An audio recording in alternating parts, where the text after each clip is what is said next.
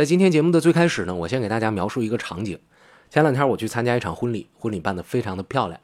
到最后一个环节的时候呢，是新娘要把手里这个手捧花，呃，转赠给别人。因为大家知道呢，这个手捧花它是在西方的这个婚礼上呢有这么一个说法，就是谁拿到这手捧花了，那下一个结婚的幸运儿就是他啊。所以就台上主持人还做了一悬念啊，说这是一个呃惊喜，拿到手捧花的人都不知道是谁。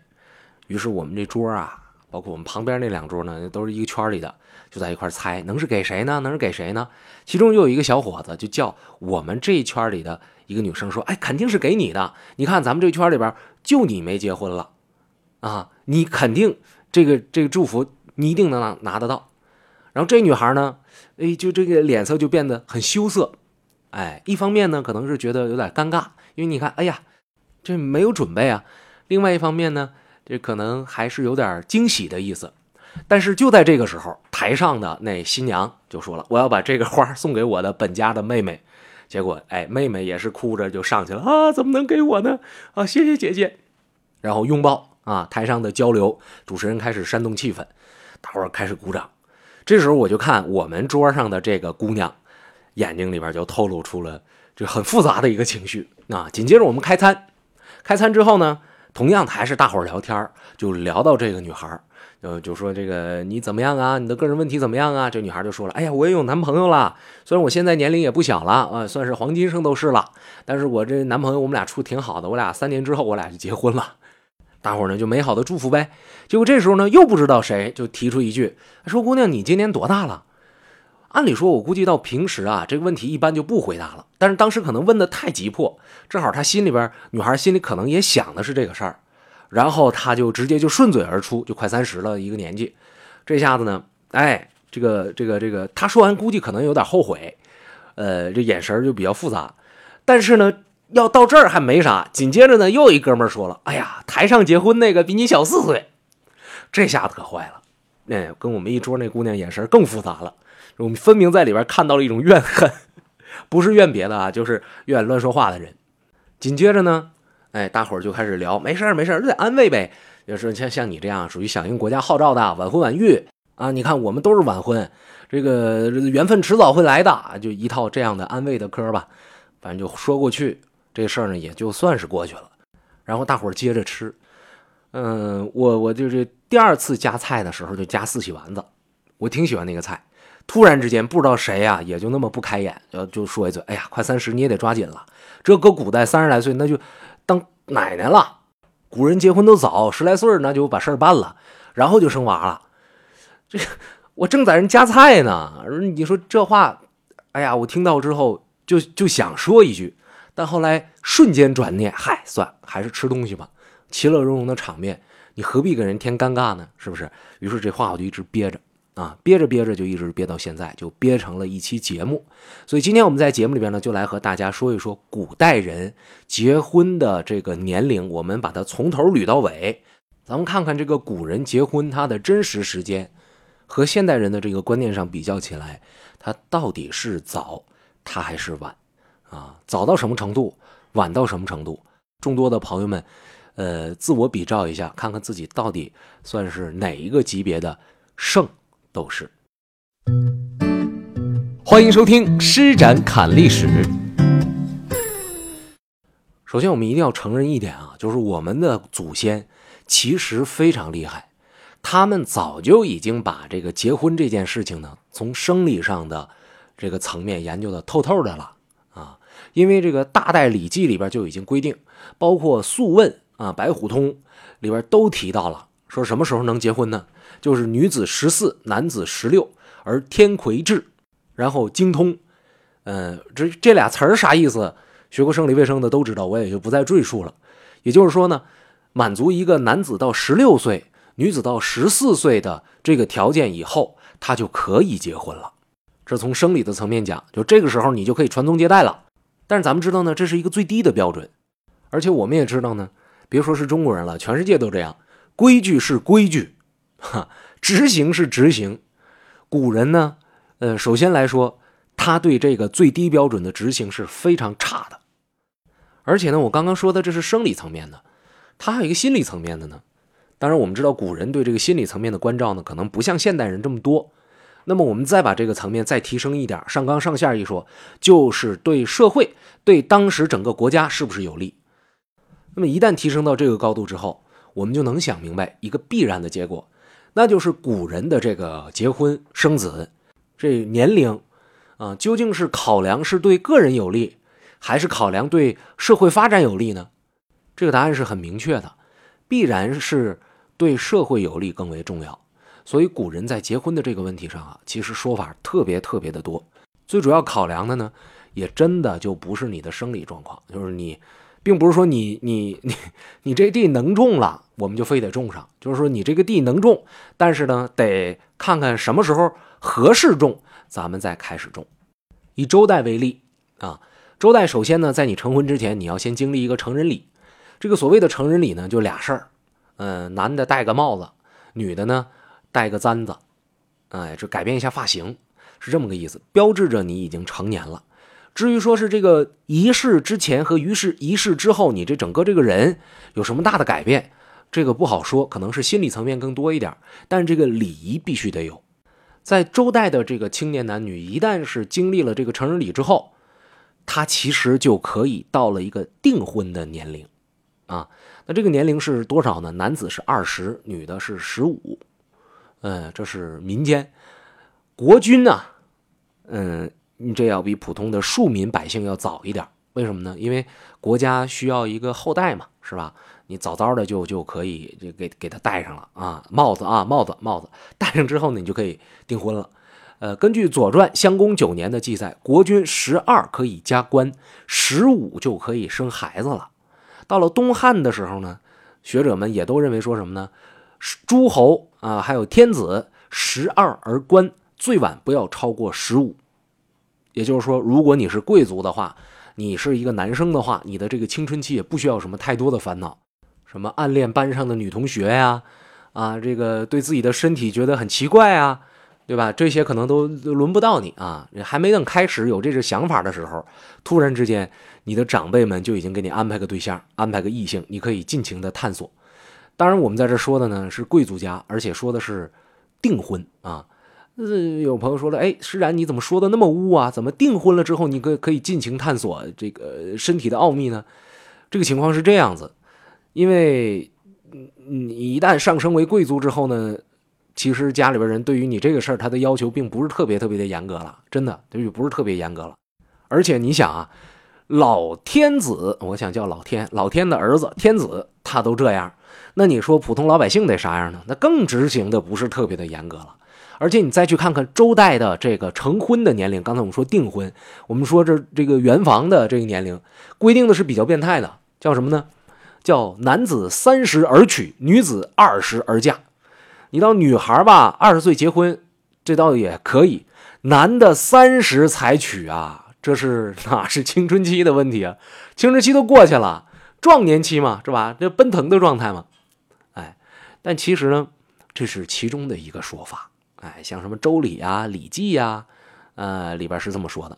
但是你等到《韩非子》《墨子》里边呢，他就不这么看，直接就说了：二十岁男的你该娶就娶，女的十五该嫁你就嫁。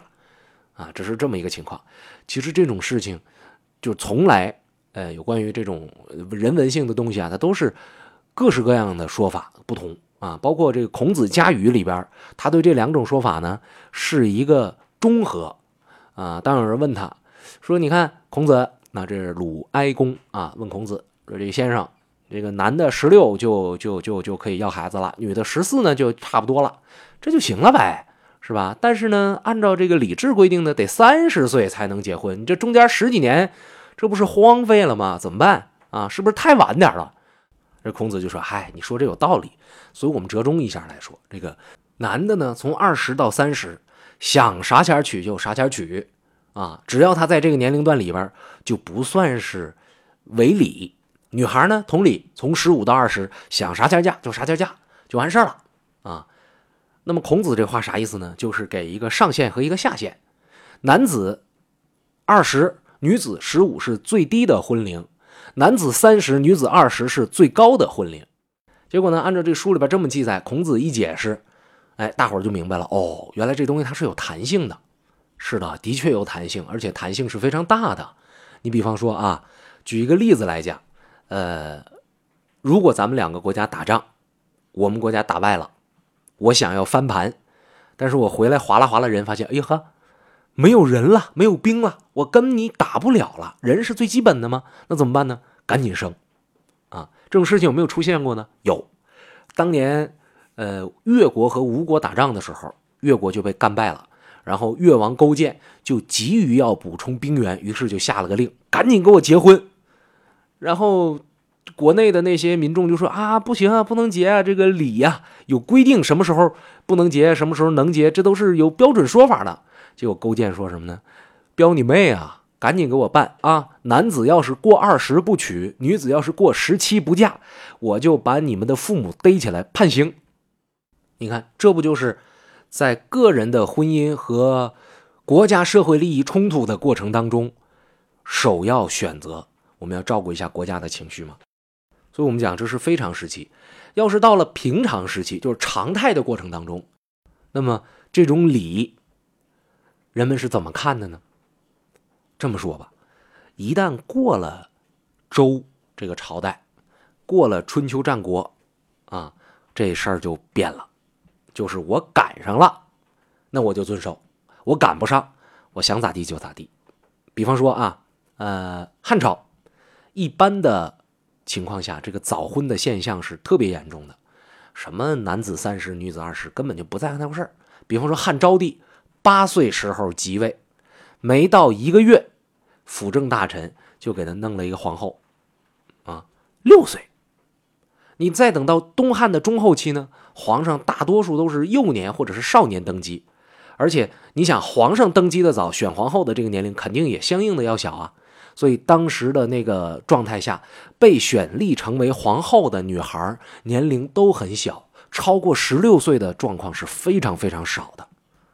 那我们讲这是汉代的皇上，而一般的老百姓呢，其实在这个时候啊，嗯，我得说从结婚这件事情上，汉代的皇帝对于这个周礼的遵守确实就不太放心上，因为当时政府的法令是鼓励早婚的，并且呢，就是你要不不响应我们这号召，我就收拾你，我用法律来约束你。汉惠帝六年的时候下了一个诏，说女子十五以上至三十而不嫁，你得交税，交多少税呢？交六百钱，说实话就是罚款。那我们也知道这么一句话，罚你不是目的，目的呢是让你守规矩。当然我们在这儿也并不是讲汉代的皇帝有多么的霸道，什么事儿都得管，是不是？过去不是有那么一个顺口溜吗？管天管地你还管那啥那啥吗？是不是？哎，但其实呢，我们认真的去探讨一下汉代当时的这个社会状况，你会发现提倡早婚这件事情对整个王朝它各个阶层都是有利的。首先是皇帝，刚才我也讲了，能够早立皇嗣，能够延续帝统啊，维护宗法政权的稳定。第二呢，就是对于那个下一阶层一点的那叫什么官僚啊、啊贵族啊，对他们来说呢，这是他们积累资产的一个手段，拉帮结伙的一个办法。你说我办婚礼，我这么有身份地位的人，你来参加我婚礼，你好意思空手来吗？你不得弄点钱吗？好了，那我办婚礼，我的亲家能是什么样的人呢？我必须得找门当户对的呀。那过去我们讲呢，结婚讲的是，有朋友讲叫政治婚姻。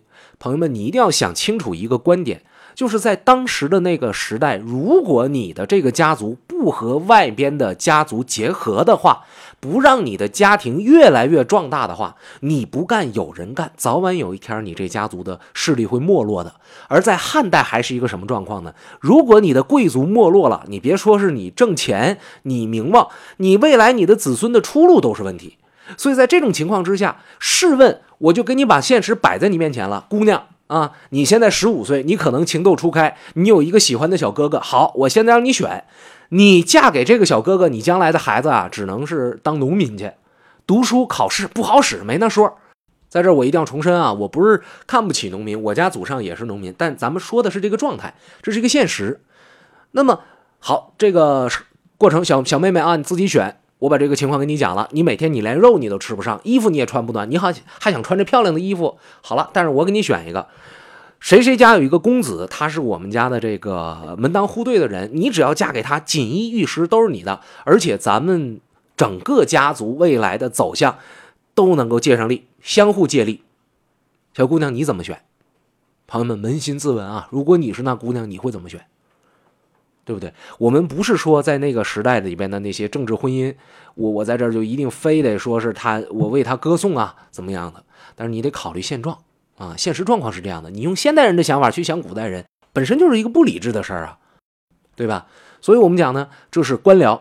你再等普通老百姓，有人说了，那我就种地的，我跟你家结婚我也种地，我跟他家结婚我也种地，我不着急，我就找一个我喜欢的小哥哥，没问题啊。但是你有没有考虑过，你是个女孩啊，你们家主要种地啊，种地需要什么？需要劳动力啊。就你这种体力的话，你是能插秧插的比男孩好，你还是能打谷子比男孩打得好啊，对吧？这是一笔经济账。所以底层的老百姓来讲呢，他早婚，他能够增加我家庭里边的劳动人手，帮助维持我家庭的生计。一个男孩早点长出来，早点能够在我们家多干活，我们家就有可能在过年过节的时候我们能吃顿好的，这是非常现实的问题。而且你俩早结婚，你赶快生下个儿子，好嘞，他儿子又长大又能帮忙了。所以你看，从上到下，早婚是一个需求啊，都是有目的的。但是呢，有需求它就是正确的吗？回头话来说，这未必啊。早婚其实是有很多很多的嗯、呃、健康隐患的。你比方说，它有可能提高婴幼儿的死亡率，对吧？我们知道汉代的，就不说平民了，因为咱们是不了解这个数据，就说汉代早夭的皇帝特别多。东汉的皇帝里边，寿命从十岁到二十岁的有三个人，二十岁到三十六岁的有五个人，四十岁以上的就俩啊，一个是光武帝，一个是汉明帝。所以当初在汉宣帝的时候呢，就有大臣人看明白这个事儿了，直接就上了个书，说什么呢？说夫妇人伦大纲，夭寿之盟也。呃，世俗婚嫁太早，谓之为人父母之道而有子，是以教化不明而民多夭。就你那么点小孩，你本身还是个孩子呢，你就结婚生孩子了，这个是不是好事？哎，他肯定不是。这是这个王吉他上书提出来的这个观念。不过呢，这种观念在当时是不是主流？这就真是值得商榷了啊！这是东西汉，呃，你等到汉末的时候，那更得是早婚一点了。因为什么呢？打仗啊，战乱不断，人口锐减，军事压力、生产压力都带来了对人口的需求。所以呢，当时的统治者非常非常注重人口问题啊，为了增值人口，统治者甚至逼迫假呃寡妇改嫁，而且下令必须得早婚啊，早产，呃，不是不是早早早育啊，不是早产，用用词用错了。到西晋的时候，晋武帝就通令全国，女年十七父母不嫁者，使常例配之。啊，就是我不罚你钱了，你家有钱你不怕罚，没问题，你不嫁我找人配你，哎我。我记得以前看一话剧，当时那里边怎么说来着啊？鼻云是罪恶的，你一定要反制。原词儿啊，原词儿。从这块开始，一直到唐代，中间若干政权乱糟糟啊，都要求早婚，而且要求什么呢？十五，男的，女的十三，赶紧的，快点的，洞房生娃。嗯，与我所用，这个意思。到唐太宗的时候，贞观元年，这才下了一个诏，说民男二十，女十五以上，州县申以婚年，就是年纪就到这儿了啊。而且后面跟一句什么话呢？叫令其好合。这意思就是婚姻政策放宽了一点点。那么我们说，为什么会放宽一点点呢？朋友们，非常简单啊，天下太平了，我对人口要求不是那么高了，哎，是这么一个情况。但是，嗯，这是要求民间，宫里边呢，不，哎，宫里边还是早点来合适。比方说，太宗的长孙皇后十三岁入仕宫中，就伺候皇上了。这是唐初。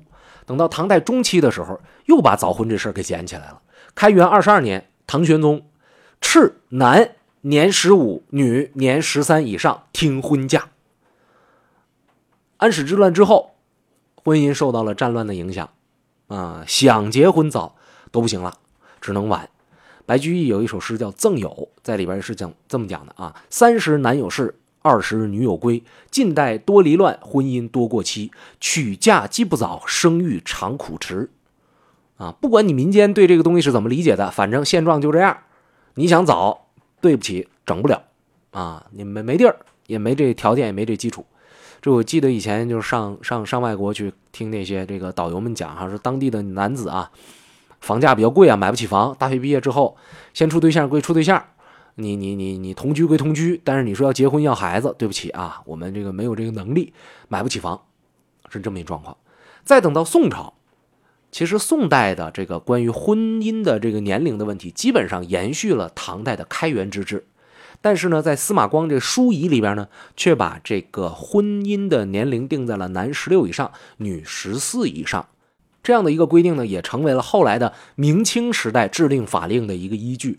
但是我们深深的知道，什么叫做上有对策，呃，不是上有政策，下有对策呢？就是老百姓他对这个东西没有严格的执行。女子结婚的年龄明显要比十四岁要高啊，特别是在民间，当时十六岁到二十一岁嫁人的女孩是非常普通的。时间再到明朝的时候呢，明太祖朱元璋曾经下令说，老百姓结婚这个年龄啊，一律按照朱熹的家礼来执行。这家礼里边的规定呢，跟我刚才所说这书仪是一样的，男十六，女十四。但是呢，根据明史当中的《列女传》里边记载，这个女孩子们结婚的年龄啊，最低是十四，最高是二十四，一般的情况下都在十七八，是这样的一个状况。嗯，清朝也是这样，沿袭了明朝的旧制，但是在民间早婚现象非常严重。当然这个呢，就和满族的婚俗有很大的一个关系了啊。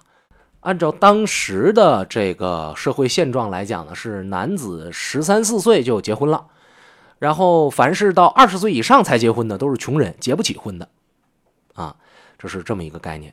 那么我们讲到这儿，基本上就已经把，呃，这个结婚的年龄就说的差不太多了。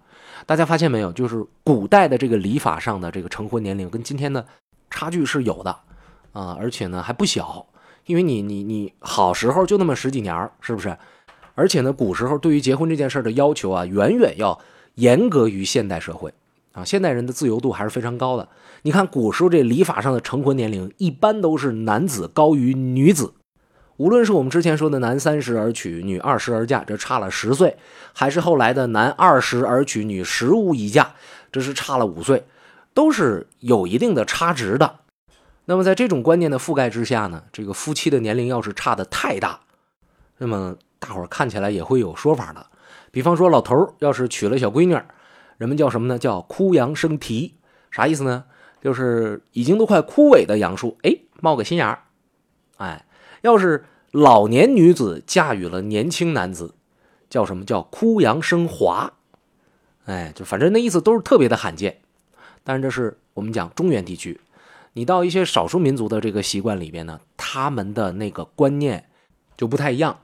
比方说在《中华全国风俗志》里边有一个记载啊，说少数民族呃，某一族吧，是惯以年长之女子配少年之男子，十三四之男子必娶十七八之女子，盖其目的在望女子真是父职母职，并为家庭之看护者也。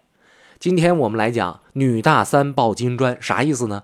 就是因为这个女孩啊，她长得年纪稍微长一点，她成熟的多，她能够在这个家庭里边撑起更多的责任来。那我们讲说娶一个小媳妇儿，那男子肯定是要承担更多。假如说这个男子还没有成熟到一定的程度上，那这个家庭很难能够想象的幸福。哎，是这个状况。就这件事情一直到今天仍然是这样啊。现在的这社会压力也比较大。是不是？如果这个正在上升期、拼搏期的一个男子，你你刚结婚，你还得承担一个家庭的责任，承担一个父亲的责任，好像如果心理承受能力或者心理成熟度稍微差一点的时候呢，这个家庭容易出现一些小的矛盾，或者说就导致一些大矛盾的出现吧，是这么一个状况。这是个人选择，现在要求没那么严格了。